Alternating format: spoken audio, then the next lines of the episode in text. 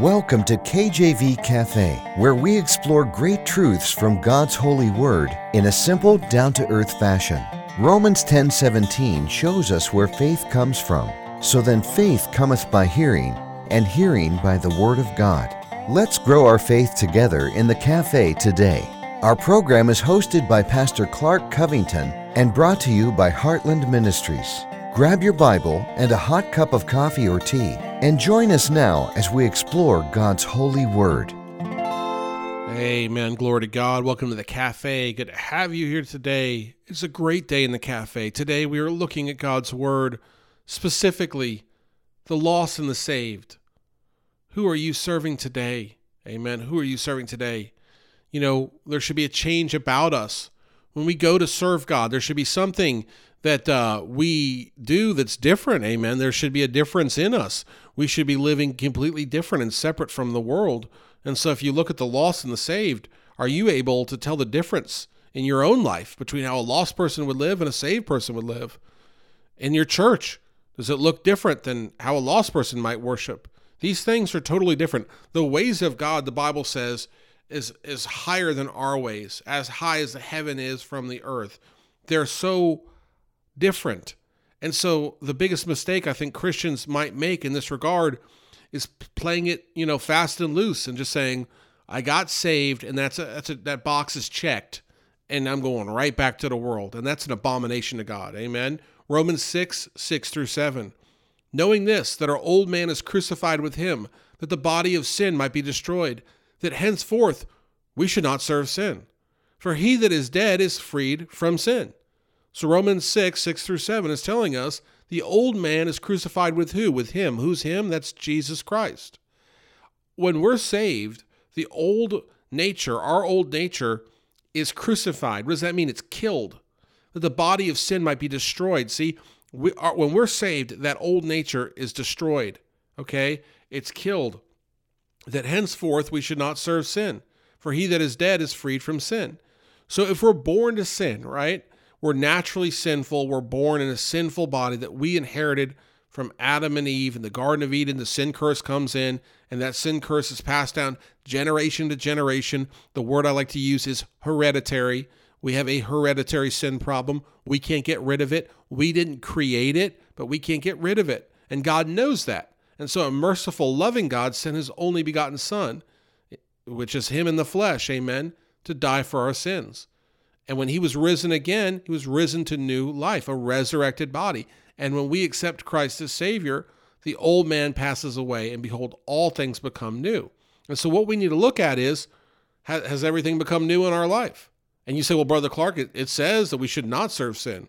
Well, it doesn't say we could not serve. It doesn't say we could not serve sin. It doesn't say that we will not serve sin. It says we should not serve sin because we are still in this flesh. And so, even though we've been saved, we are still in a mortal fleshly body.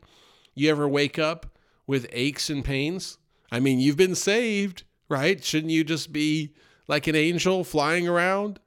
Probably not. Amen. If you're like me, every day seems to be a new uh, health thing going on, or ache, or muscle pain, or something weird in weird places. You know, I'll get like foot cramps lately, and I never had foot cramps really that much. And so I'm just wondering, what is this?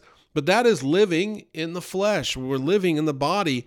It's it's still a a body that is de- decaying, deteriorating, for lack of a better term. Amen. A hundred out of a hundred are going to die. Amen.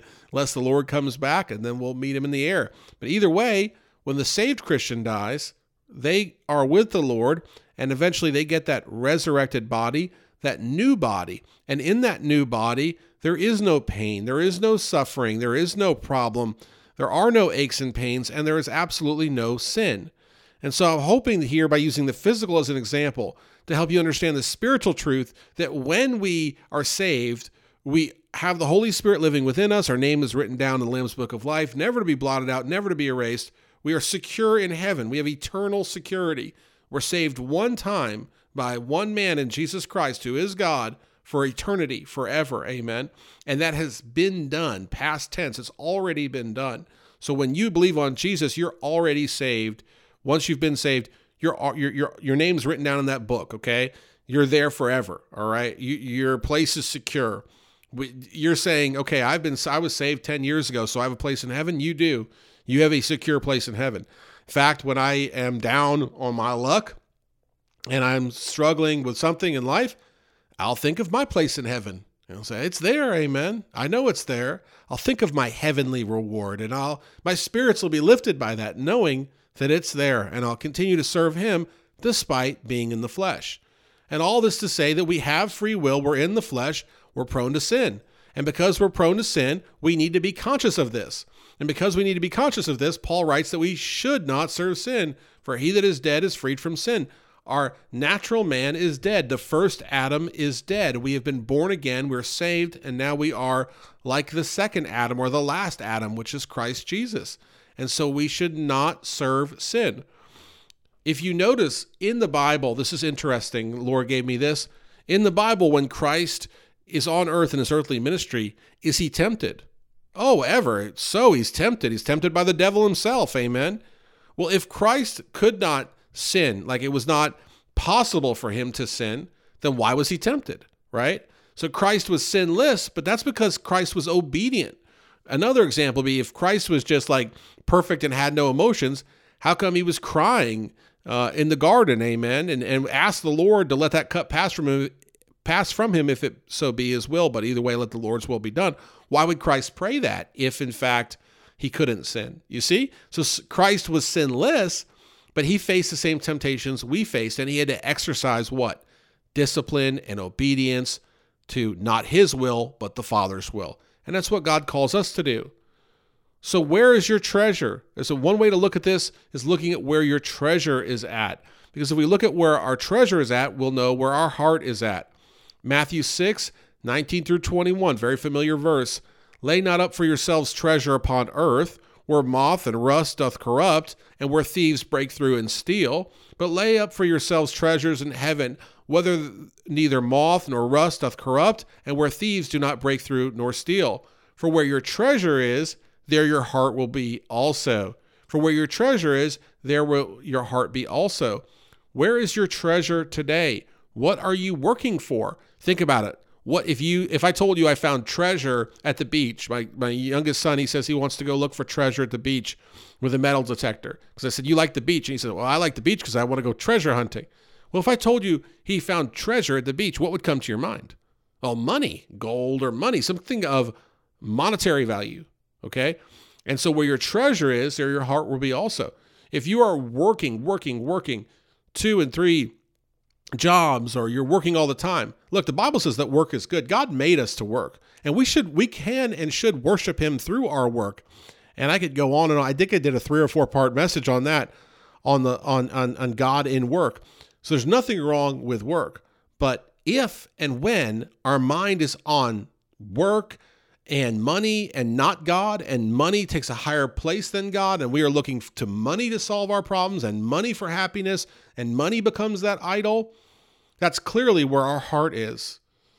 And for those that are serving the Lord and sacrificing even money, if you can imagine, giving money or just saying, I won't work as much to serve the Lord because I have my basic needs met, I can continue to stay in this beat up house or in this old car or whatever it may be and they're doing their best for God, they're showing that their treasure is in heaven. And there's nothing wrong with with if you're in a new house or have a nicer car or whatever it is, amen.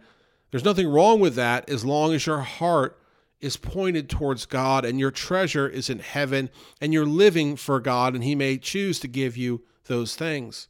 But most people they're laying up their treasure here on earth.